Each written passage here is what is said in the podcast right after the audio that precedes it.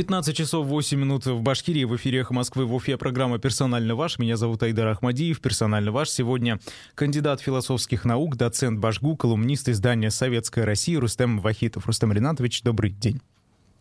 Добрый день. Мы в прямом эфире, трансляция на YouTube также ведется, там же есть онлайн-чат, можете присылать свои реплики и вопросы, если останется время, обязательно их э, зачитаем. Рустам Ринатович, хотелось бы с вами вот о чем поговорить. А может быть, с точки зрения философии тоже это важно, так оценивать события. А, так как вы колумнист издания «Советская Россия», все-таки, наверное, ну, вы близки к журналистике однозначно, да? А, и в целом в нашей республике в последние дни и да, даже, наверное, в последнее время, не то, не то что дни, и в прошлом году таких фактов было довольно много, а, ведется кампания давления на СМИ, на журналистов, а, на свободу слова. Вот буквально совсем вчера Суд вынес решение не в пользу общества ХМСК и журналиста Рамиля Рахматова. Это решение судебное вызвало неоднозначную реакцию общественности. И к вам такой вопрос. Свобода слова в России в современной и в современной Башкирии на каком уровне находится, по вашему мнению? Ну, как философ могу сказать, что у всякого феномена существует две стороны. Да? И что касается свободы слова, то э, это тоже, так сказать, очень сложный вопрос. С одной стороны, э, у любого государства есть какие-то государственные секреты, да? Э, есть какие-то коммерческие тайны, есть какая-то идеология, и, и даже если она не, не провозглашается в Конституции, она все равно присутствует. Зачастую эта идеология просто какая-то самоочевидная для граждан государства, они даже не замечают этого, да, что, что она есть. И в этом смысле абсолютной свободы слова нет. Если вы, допустим, обратитесь к современной, современным Соединенным Штатам, да, вы увидите, что там людей увольняют с работы за какие-то высказывания по поводу там ЛГБТ-меньшинств там, или расовых меньшинств, э, что есть какие-то Э, слова и выражения, которые просто нельзя употреблять, там, не, э, в эфире нельзя употреблять радиостанции, там, нельзя там, писать об этом в газетах, например, там, чернокожего американца надо называть афроамериканцем, да. Нас это смешит, потому что у нас вот этого нет. То есть каждая страна по-своему, так сказать, ограничена, да, но именно по-своему. То есть э, у нас вот не эта проблема, а другая проблема. И поэтому вот их проблемы, мы их очевидно как так воспринимаем, мы их видим, да, и нам кажутся смешными. А они видят те ракурсы действительности, которые есть у нас, у которых у них нет, да, и поэтому им это так кажется. Э, но с другой стороны, действительно, сказать, Россия всегда была гораздо более авторитарным государством, чем, допустим, сказать, государство Запада. Да. Это, это тоже а, отрицать трудно. Да.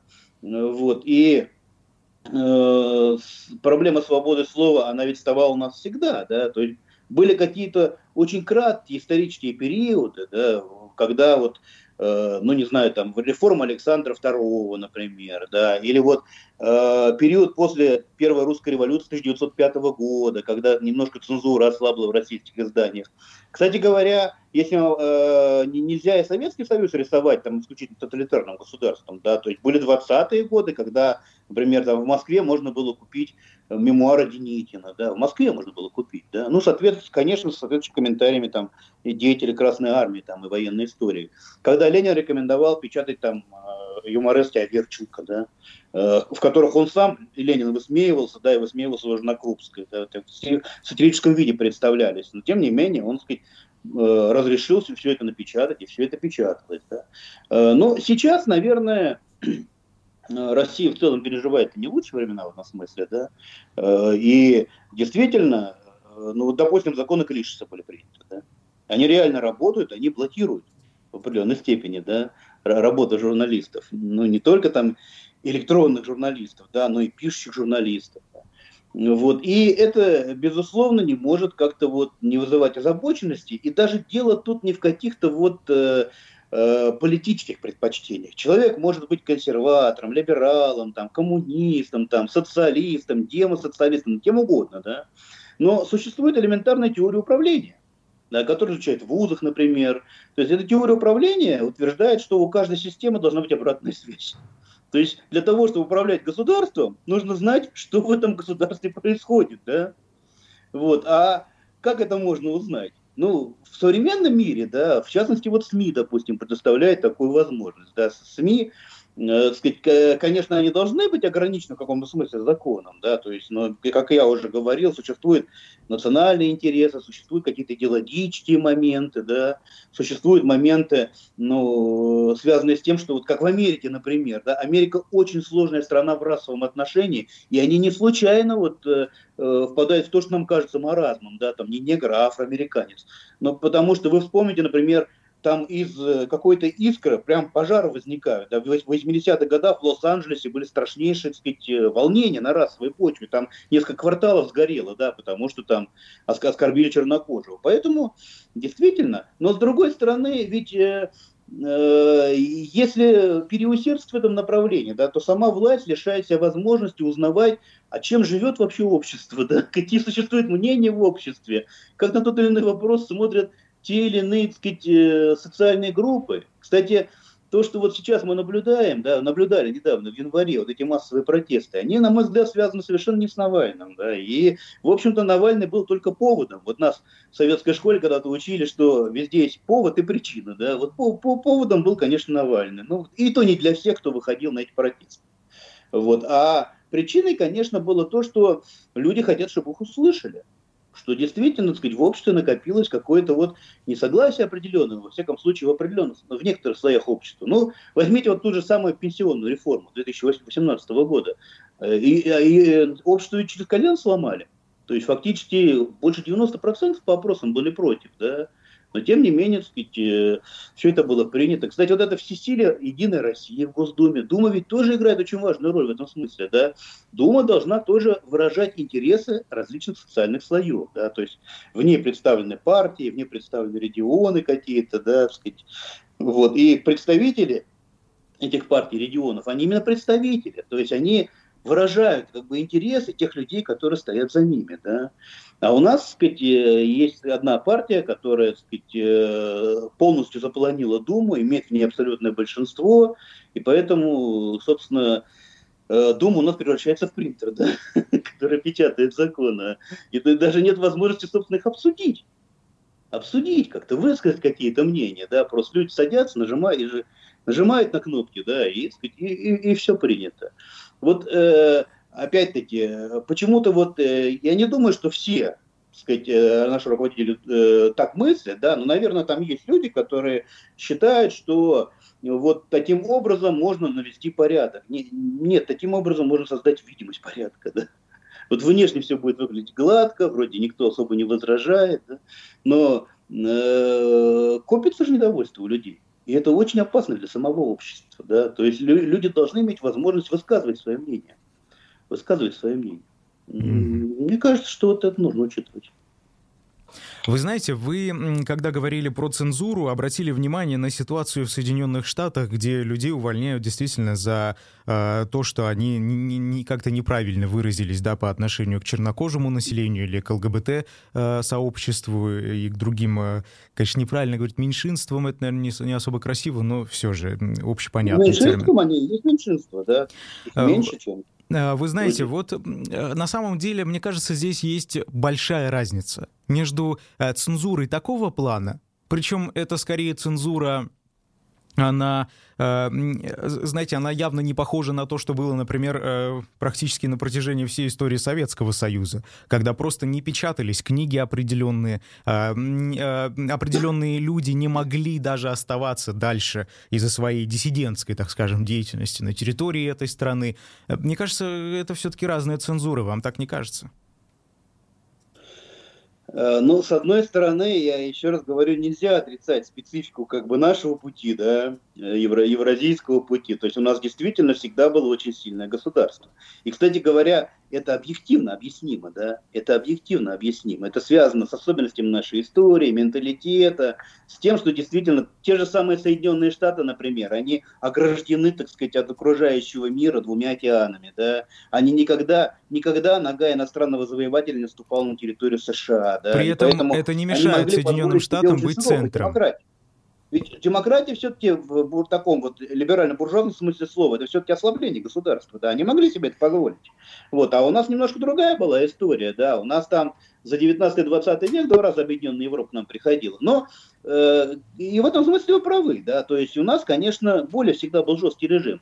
Но с другой стороны, ни одно государство не живет вот без, э, каких-то элементов вот такой свободы слова, я даже сказал, обратной связи, да, обратной связи с обществом. И если возьмете советские времена, то там тоже было не все так просто. Я еще раз повторяю, нам сейчас ну, так же, как вот есть такой анекдот, да, что европейцам кажется, что все китайцы на одно лицо, да?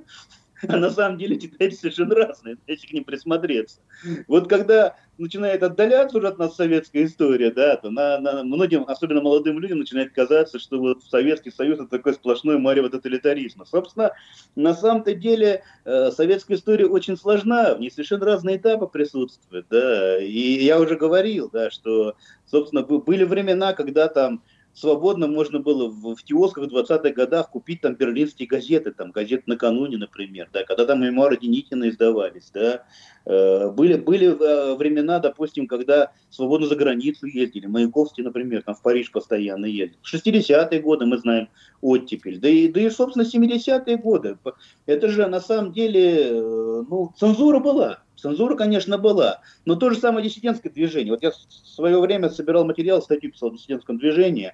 Где-то около двух тысяч человек в этом движении участвовало, да. Из них только одна тысяча каким-то образом подверглась преследованиям, да, либо, так сказать, вот э, со стороны репрессивных органов, либо они эмигрировали.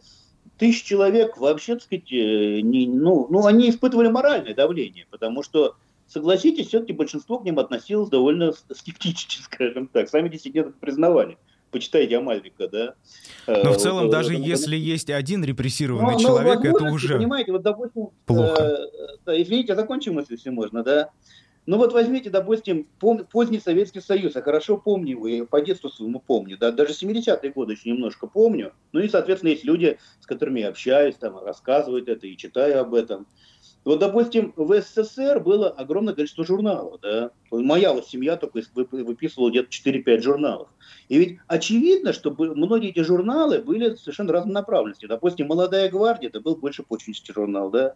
«Юность», например, или «Новый мир» это были либеральные журналы. Да, люди там писали, используя какой-то изопов язык, да, но все равно все понимали, о чем идет речь. То есть какие-то элементы свободы слова, какие-то элементы обратной связи все равно присутствовали, да. Э, хорошо. Да, ну в целом, конечно, цифра всего, значит, как вы сказали, тысячи э, диссидентов, которые испытывали определенное давление, но в целом, даже если один человек испытывает давление из-за своей идеологической э, приверженности, да, какой-то идеологии, это уже, наверное, о чем-то говорит. А в целом, вы знаете, вот... Идеально не бывает ведь, да? Идеально не бывает. Ну, э, э, бывает приближенный к этому, э, знаете, как, как какая-то Я не форма. считаю, что современное государство Запада приближенное к идеалу. Хорошо, а какое государство сейчас э, приближено к этому идеалу, на ваш взгляд, в большей степени?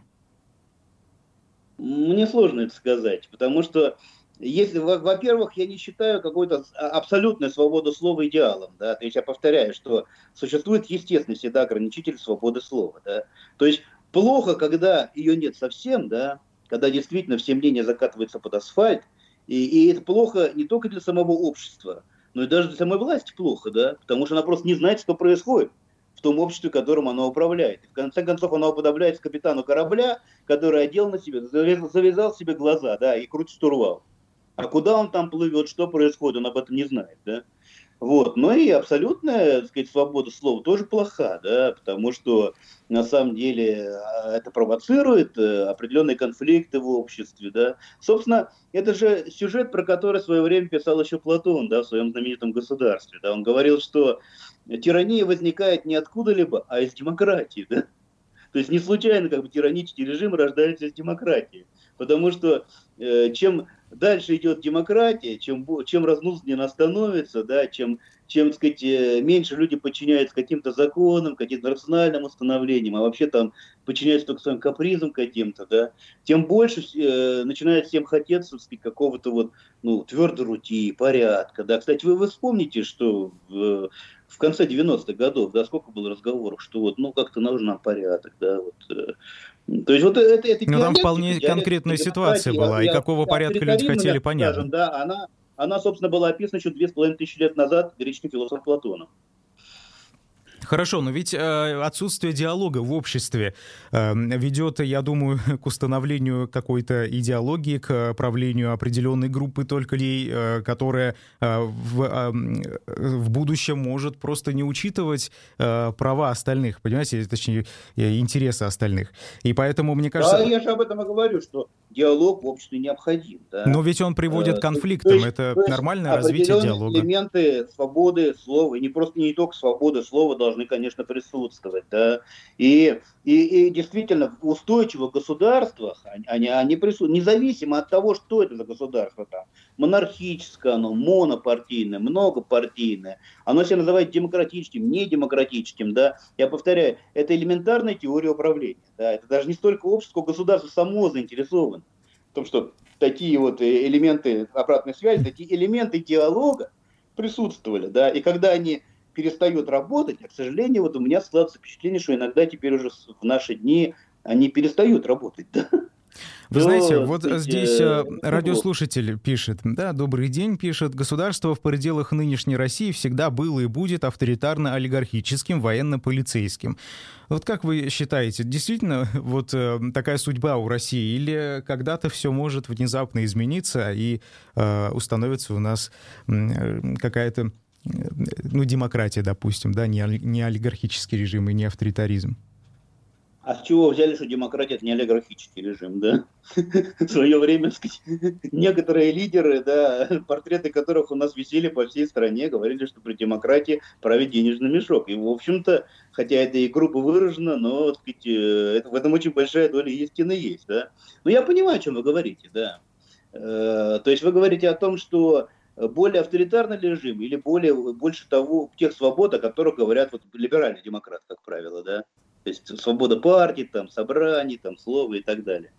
Ну, я уже высказал свою точку зрения. Наверное, она сейчас непопулярная, да. Э, то есть я думаю, что вся история России показывает, что э, у нас вот, э, сказать, существует несколько очень важных факторов, да, причем эти факторы, они совершенно объективные, да, которые обрекают нас на определенную авторитарность, да. Кстати говоря, ведь э, не обязательно это плохо, да. То есть в любом э, феномене есть хорошее и плохое, да. А, то есть, вот, ну, я уже говорил об этом, даже, даже, даже геополитически, да, то есть, но все-таки вот Америка, она может себе позволить демократии слабое государство, а вот мы, мы не можем, да. Другое дело, что всегда и во всем нужно какую-то меру соблюдать. Нельзя, так сказать, э, ну, действительно, вот э, этот авторитаризм доводить до какого-то абсурда, да. Но у нас будет авторитаризм. Но у нас, вот недавно, так сказать, э, Э, проводили опрос, да, я читал э, в, в блоге очень интересного, на мой взгляд, журналиста, там, телеграмщика, но он не всегда был телеграмщиком, да, Павла Пряникова, опросы, да, э, публикует он результат социологических опросов. Но у нас достаточно очень большая прослойка людей, которые действительно, так сказать, э, очень патриархально смотрят на мир, которые воспринимают там государство как большую семью, там, у которой должен быть там такой суровый отец, который, так сказать, им управляет. Но здесь ничего с этим не сделаешь. Россия сложная очень страна. Да, кстати, Наталья Зубаревич, я, я думал, вы будете говорить о протестах, и поэтому готовился, так сказать, э, э, читал работу Натальи Зубаревич как раз по этому поводу. Наталья Зубаревич очень известный социолог, да, регионалист, она говорит, что в России существует не одна, а четыре России, да, там Россия один, Россия два, Россия три, Россия четыре, да, это четыре совершенно различных уклада, да. Вот мы все умещаемся в одной стране, в, одно, в одном поле, да, но мы же огромная страна, раскинувшись там на тысячи километров, да, в которой живут более ста народов вообще на самом-то деле, да. Э, и эти народы, народы зачастую находятся на разных степенях модернизации, на, на разных уровнях модернизации, да.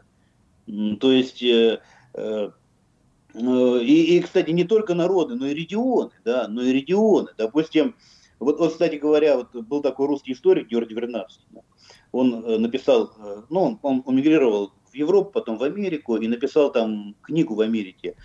Э, Ее там сложно перевести либо русская история, либо история России, да, потому что History of Russia там, ну, можно и так, и так понять, да. Вот. И в ней он пишет, что к 17 году в России сложилась такая ситуация, что вот высшее общество, да, оно жило в 20 веке, оно перенимало у Запада самые новейшие теории, да, даже, например, марксизм, который был новейшей теорией в начале 20 века. А вот этот 100-миллионный слой русского крестьянства, они жили где-то в 17 веке. У них были представления 17 века, да, то есть Московского царства. Да. Вот, собственно, э, до сих пор же сохраняется, собственно, вот эта какая-то неоднородность. Любая, кстати, большая страна неоднородная. Возьмите Соединенные Штаты, там Амиши есть, да, которые вообще электричество не признают. Ну, то есть Россия очень сложная страна, и трудно здесь ожидать, что она сможет скопировать западную демократию. Понимаете, вот как цветы там или растения, они же растут там на различных почвах, да, на одной почве растут, на другой нет, да. Вот та демократия, о которой вы говорите, да, она родилась в Англии, потом там, кстати говоря, во Франции она уже стала более авторитарной, да, Франция все-таки это президентская республика, да. Вот это англосаксонский вообще-то вариант, да, вот то, о чем вы говорите. Он, он, собственно, вот э, в англосаксонских странах и утвердился. У нас немножко другая история, не как у англосаксонских народов, да. Мы, мы континентальная цивилизация, а не морская цивилизация. Да, то есть, и поэтому, ну, здесь нужно понимать, что, так сказать, все равно, всегда у нас государство будет играть большую роль, но другое дело, что, конечно же, да, я, я еще раз повторю эту мысль, да, самому государству невыгодно, так сказать, полностью, так сказать, не давать возможности высказаться там. Э, Рустам Ринатович, я, я вынужден вас прервать, потому что у нас сейчас э, новости двухминутные буквально, и вернемся к вам, оставайтесь с нами.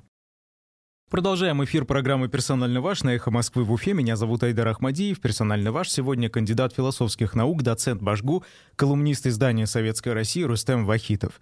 Рустем Ринатович, очень много говорили с вами о происходящем в целом в мире и э, в России.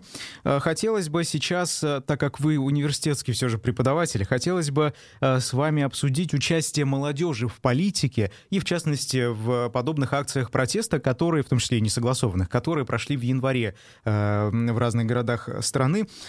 Как вы в целом оцениваете, должна ли молодежь участвовать в политической жизни? Мы, не говорим, конечно же, о детях, да, э, которым по 5 лет. Естественно, я говорю скорее о подростках, о старшеклассниках, об университетских студентах и так далее. Как вы считаете?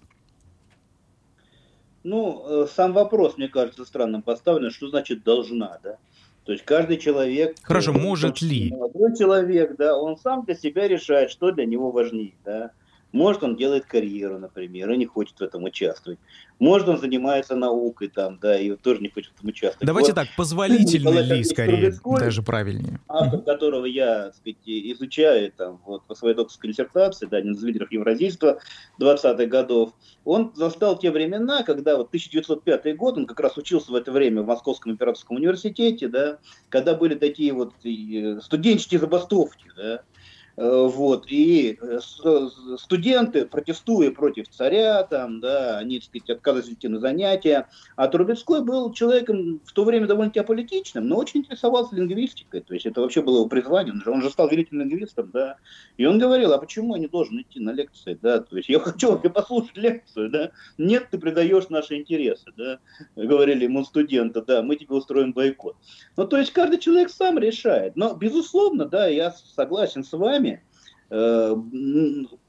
большинство молодых людей это люди, которые все-таки, ну, как-то еще больше сохраняют какие-то идеалы, да, верят в, в то, что а, а, в то, о чем они читали в хороших книжках, да, потом, так сказать, со временем жизнь, конечно, многих из них пообтешит, Многие из них станут циниками, многие из них станут приспособленцами. Кстати, замечательная есть об этом книга, я ее очень люблю, я в свое время э, постоянно его перечитывал. Обыкновенная история Гончарова, помните, наверное, да, как молодой человек, полный таких идеалов, да, превращается в такого циничного дельца.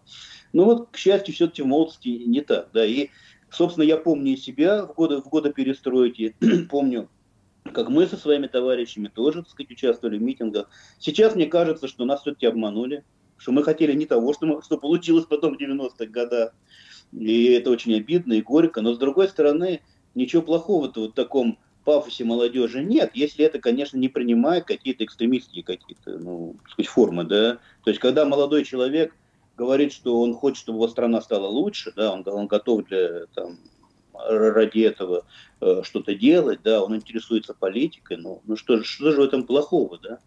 Э, другое дело, что очень часто, так сказать, ну, во-первых, э, тут, возможно, какие-то перегибы. Молодые люди все-таки, они легко внушаемы, да, и попадают под влияние определенных таких радикальных политических организаций, а во-вторых, э, очень часто случается, что большие, так сказать, уже пообтершиеся и ставшие циниками дяди в высоких кабинетах, да, используют, так сказать, э, вот этот молодежный идеалистический порыв в своих целях, как это и случилось с нашим молодежным движением 80-х годов. Мы же, мы же тоже мы же тоже хотели действительно, чтобы как-то с одной стороны все-таки было больше свободы, чтобы можно было свободно обсуждать, чтобы можно было критиковать недостатки, которые существуют. Но с другой стороны, мне вот тогда, в 89 году, когда там на митинги мы ходили, в голову не могло прийти, что так сказать, ценой за это должен быть распад страны. Гражданские войны там, вот, сказать. все говорят, СССР распался мирно, ну ничего себе мирно, гражданская война в Таджикистане, да, в которой там, так сказать, миллион человек погибли, да, 10 миллионов беженцев вообще, так сказать, э, было, да, при Приднестровье возьмите, да, потом у нас Чечня ухнула, да, ну то есть вот эти, так сказать, несоизмеримые вещи, да, несоизмеримые вещи, то есть нас обманули нас обманули, да, и, и современных молодых людей могут обмануть. Да? Но ну, скажите, а в 80-х годах вы понимали, что в целом страна, вот э, такая, какая она тогда была, она уже не может в дальнейшем существовать? Имеется в виду в экономическом плане я сейчас про это. Вы знаете, в 80-х годах многие из моих знакомых так считали, да, а вот сейчас я так не считаю. Я думаю, что у Советского Союза была возможность успешно реформироваться, да, и... Каким образом? Оставаться в рамках плановой экономики? Государственно-частную экономику, да, э, сказать, и более, более такие демократические какие-то политические формы выйти из этого кризиса. Мне кажется, была такая возможность. Но это отдельно большой разговор, конечно. Кстати, да? э, Рустам Ринатович, сегодня 90 лет исполнилось Михаилу Горбачеву. Вот как раз мы Вчера. подошли э, да, к этой дате. Вчера... Сегодня у него уже похмелье. Отмечал 2 марта. Ну, я, наверное, ошибаюсь. 2 марта. А, 1 марта, нет? Хорошо, ну, я запомнил как второго. Ну что ж, это не важно. 90 ну, лет Михаилу Горбачеву, да. А, значит, э, его роль в целом, вот в тот исторический период, вы как ее оцениваете? Ну, безусловно, негативно, конечно безусловно, негативно. Да как же, Михаил Горбачев подарил Горбачев... перестройку, подарил свободу слова. Вы смогли выходить на митинги, демонстрации. Причем не те, которые э, с, э, значит, с цветами в руках, да, а те, которые с, протестный характер имели. С цветами в руках я тоже сейчас сейчас вспоминаю. Они тоже были неплохие. Да? Э, я вам еще раз говорю, да, во-первых, сказать, э, все, так сказать, э, выражается в цене, да. Вот, например, вам скажут, хотите, я вам дам тысячу долларов, да, но за это ногу отпилим, да. Вот, ну как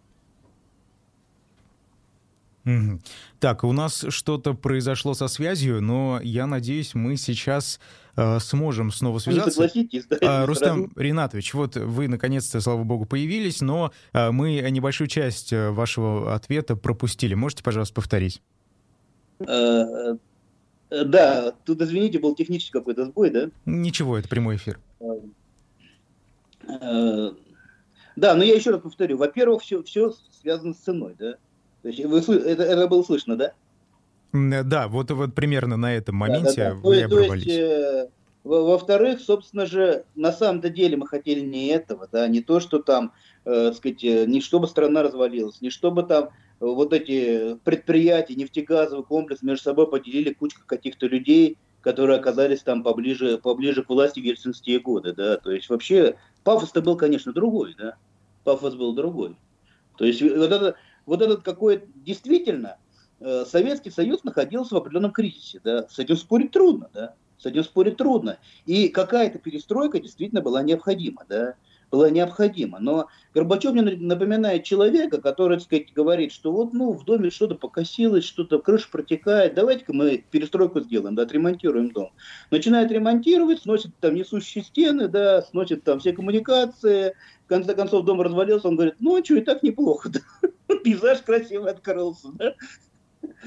То есть, понимаете, ну, ну, ну просто, ну, я не говорю, что он один это сделал. То есть, во-первых, действительно, какие-то объективные были силы. Во-вторых, сказать, э, э, у него было очень много. Ведь на самом деле э, проблема-то в том, что ну, в самом как-то в самый разгар перестройки, да, сформировалась определенная сила внутри вот этой партийно-советской элиты, да, которая в те времена еще, когда мы на политклубе БГУ, например, там обсуждали, там кто был прав, там Сталин или Бухарин, да, это 87-88 год, да, в это время уже проводилась так называемая комсомольская приватизация. Да, Ольга Краштановская записала, написала замечательную книгу, называется «Анатомия российской элиты». Да. Она показывает, откуда вышли все наши олигархи. Да. Они вообще из комсомола вышли, по большому счету.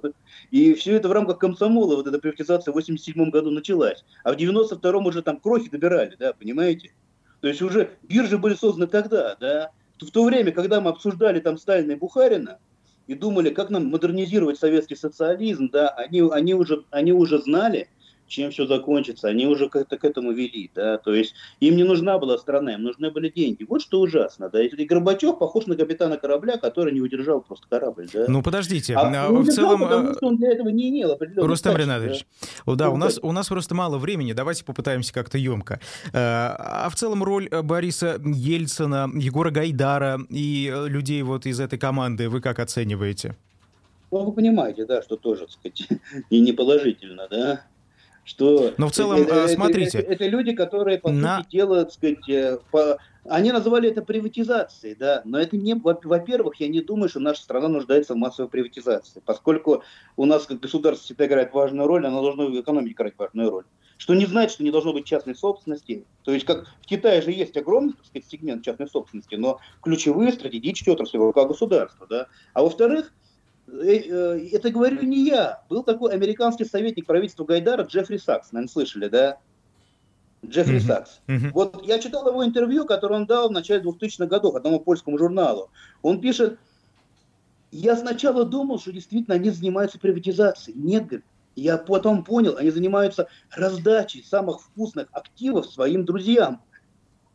То есть фактически за бесценок продавались, сказать, огромные заводы, да, причем зачастую продавались в кредит, который потом списывали человеку. Да. То, что мы имеем мы сегодня в современной России, это результат тех самых действий? Да, конечно, безусловно, да. То есть, ну, ну, ну, а естественно, да, то есть, ну, извините, в современной России Ельцину там памятник стоит, да, и высшие лица государства к нему цветочки носят. Ну, то есть, конечно, сказать, все это продолжается.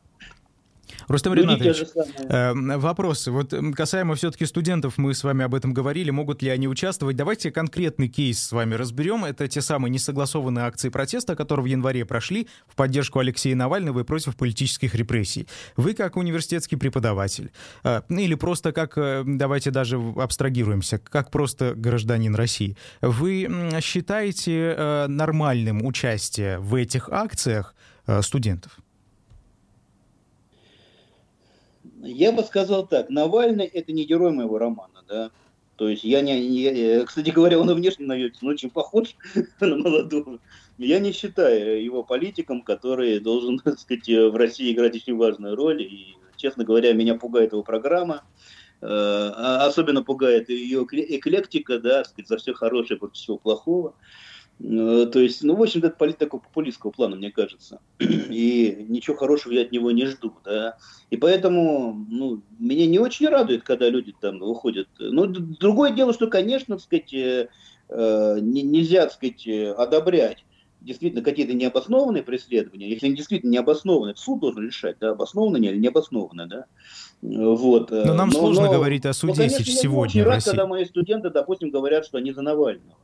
Но, и, но с другой стороны, так сказать, я считаю, что в рамках закона, да, то есть используя те, так сказать, вот, э, формы, которые нам предлагает закон, да, совершеннолетний человек, конечно, может заявлять о своей политической позиции, да. Э, ну, Могут ли студентов ну, исключать из университета? Когда мы говорим, что студент не может участвовать в политике. Почему студент не может участвовать в политике? Он что, сказать, как э, в политике может не участвовать только тот, кому суд запретил участвовать в политике. Да, допустим, там, не знаю, там, ограничил его возможность на государственной должности выдвигаться, да, понимаете? Все остальные граждане, которые по Конституции имеют такие права, могут участвовать, да. Другое дело, что мы считаем участием в политике, да, э, так сказать, носит ли это законная форма или незаконная, это другой разговор. А в целом, э, как вы считаете, вот э, если с точки зрения демократии, с точки зрения Конституции России, те акции протеста, которые в конце января состоялись, они были все-таки законные или незаконные? Э, ну, я не юрист. Я не юрист, и поэтому вам лучше, конечно, спросить юриста. Но я думаю, что грамотный юрист вам скажет, что формально они были, э, они были незаконны, да, потому что Конституция действительно предоставляет людям, так сказать, э, какие-то э, реализовывать свои права там по тому, чтобы на митинги выходить, там шествие устраивать и так далее. Но Конституция всегда предполагает какие-то законные и подзаконные акты, которые расшифровывают там. Но ну, нельзя же в Конституции сказать, какие-то совсем уж там конкретные вещи, касающиеся частных кейсов, да, прописывать. Такого же не бывает, да. То есть для этого существуют законы и подзаконные акты.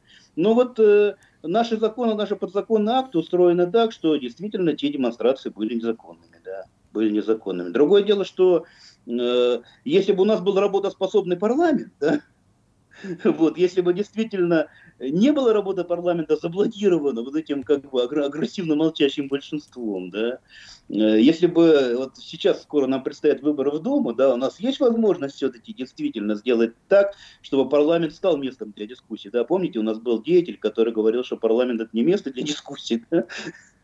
Вот все-таки парламент, он от, от французского слова «парле», то есть говорить. А вы считаете возможным дискуссию? Для дискуссии. И может, Рустам тогда нам удастся другие законы принять, и все будет немножко... Вы считаете э, возможным такую политическую дискуссию, которая имеет э, после себя ну, определенные последствия, масштабные изменения, реформация и так далее, э, когда у нас в кресле президента находится Владимир Путин вот уже на протяжении 20 лет? Ну, я не готов делать какие-то практически э, прогнозы, да. Не готов делать прогнозы. Тем более, что весь мой жизненный путь показывает, что зачастую людям кажется, что, так сказать, э, там э, все уже ясно и понятно на ближайшие там даже в годы, да, а, так сказать, жизнь резко меняется. То есть мне, мне трудно здесь связывать как-то это с какими-то определенными политическими фигурами, да, но я определ... некоторую надежду, да, очень осторожную надежду, да, с очень большим скепсисом, потому что мы все помним, как проводилось голосование вот этих поправок в Конституцию, да, его назвали пеньком голосованием, вы помните, да, и есть какие-то очень большие опасения относительно будущей думской кампании. Надо как-то, мне кажется, общественность должна все-таки здесь Э, сказать свое слово, да, но, но мне кажется, что есть определенная такая осторожная надежда на то, что все-таки удастся нам сделать работоспособным наш парламент, да. И Хорошо. Это, и это, мне кажется, наша оздоровит обстановку в стране. Рустам Ринатович, мало времени остается. Настроение в студенческой, э, значит, э, в студенческом сообществе, они больше оппозиционные или провластные? Как вы это ну, чувствуете? Я вот специально же, я же, я же не социолог, который приходит в аудиторию. Ну, про, просто ваше личное ощущение. Да. То есть я преподаватель, я прихожу, читаю лекции, там, провожу семинары. Да. Э, мне кажется, что э, ну, мне кажется, что, наверное, больше оппозиционные, но, в принципе, так сказать, э, молодежь всегда как-то настроена более радикально, чем, чем старшее поколение, да? Старшее поколение всегда более осторожное. И тут возможны два, два как бы подхода, да, то есть старики, э, молодежь говорит, что а мы люди смелые, нам нечего терять, да, а старики говорят, да нет, у вас просто нет практического опыта, да, и вы не понимаете вообще, чем все это кончится. И самое интересное, что доля правды есть в том, в том и другом подходе, да.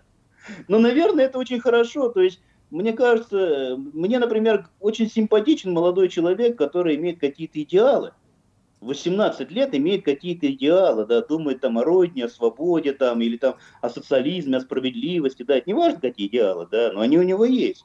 Чем какой-то молодой циник, который там вступает в какую-то там организацию и считает, что он таким образом себе обеспечит карьеру все-таки циниками жизнь делает людей уже, так сказать, на третьем-четвертом десятке. Да? Не всех, к счастью, да, но большинство, но большинство, да.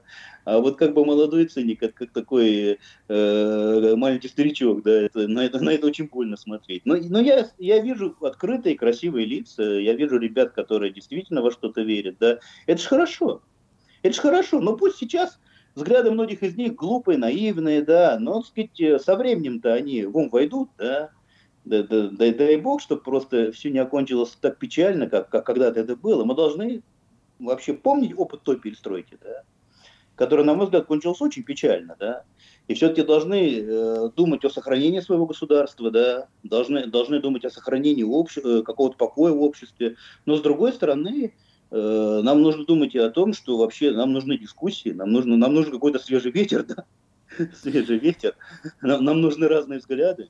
Это же, это, это же тоже властно Вы знаете, правильно? у меня уже много раз просили радиослушатели э, спросить вас вот о чем, об объединении университетов, Башгу, УГАТУ. Э, как вы к этому относитесь, как э, университетский преподаватель? Одного из этих вузов, кстати.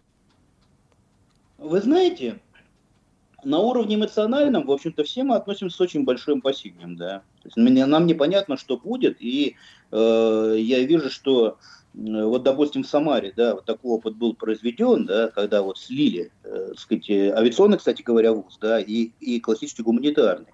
И ничем хорошим для гуманитариев это не кончилось, да. Но с другой стороны, вот я пока еще не понимаю э, пред, ну, как бы предмета для какой-то конкретной дискуссии, да, то есть по, по определенным фактам, потому что, на мой взгляд, вот просто было провозглашено какое-то намерение, да, причем это намерение было провозглашено в жесткой форме, да, и оно было реализовано, а где вообще вот э, дорожная карта, где программа, где описано, как все это будет происходить. Вообще, наверное, в идеале все должно было быть наоборот, конечно. Да. Сначала должна была быть какая-то общественная дискуссия, разработано какое-то, вообще принять решение, нужно это или нет. Разраб... Если нужно, то разработана какая-то вот, э, так сказать, э, карта дорожная, да, продумано все это. Просто вот э, сейчас я вижу какую позицию, что вот э, я за или я против, да. То есть мне вообще не нравятся вот такие резкие перемены. Да? И, и не нравится особенно, когда непонятно, что дальше будет. Да? И я считаю, что э, гуманитарное образование в нашей республике обязательно нужно сохранять. Да? И, и вот я слышал выступления наших руководителей, которые говорят, что оно будет сохранено, но в это очень хочется верить. Да? В это очень хочется верить. Вот, но э, с другой стороны, а, а о чем говорить конкретно, да, вот где вот как, э, то есть непонятно вообще, вот, э, как это все будет происходить. Наверное, когда вот они раскроют карты, да, и сказать, объявят, что они собираются делать, да, то будет какой-то новый виток дискуссии, уже более предметный, чем сейчас какие-то общие выражения бросать. Да? Спасибо большое. Персонально ваш был кандидат философских наук, доцент Башгу, колумнист издания «Советская Россия» Рустем Вахитов впервые в эфире программы «Персонально ваш». И я этому очень рад. Спасибо вам. А, спасибо радиослушателям и нашим зрителям на Ютубе. Там же можно будет на YouTube-канале Москвы в Уфе а, прослушать снова этот эфир. И также это можно сделать и на подкаст-площадках. А, всем хорошего дня и до свидания.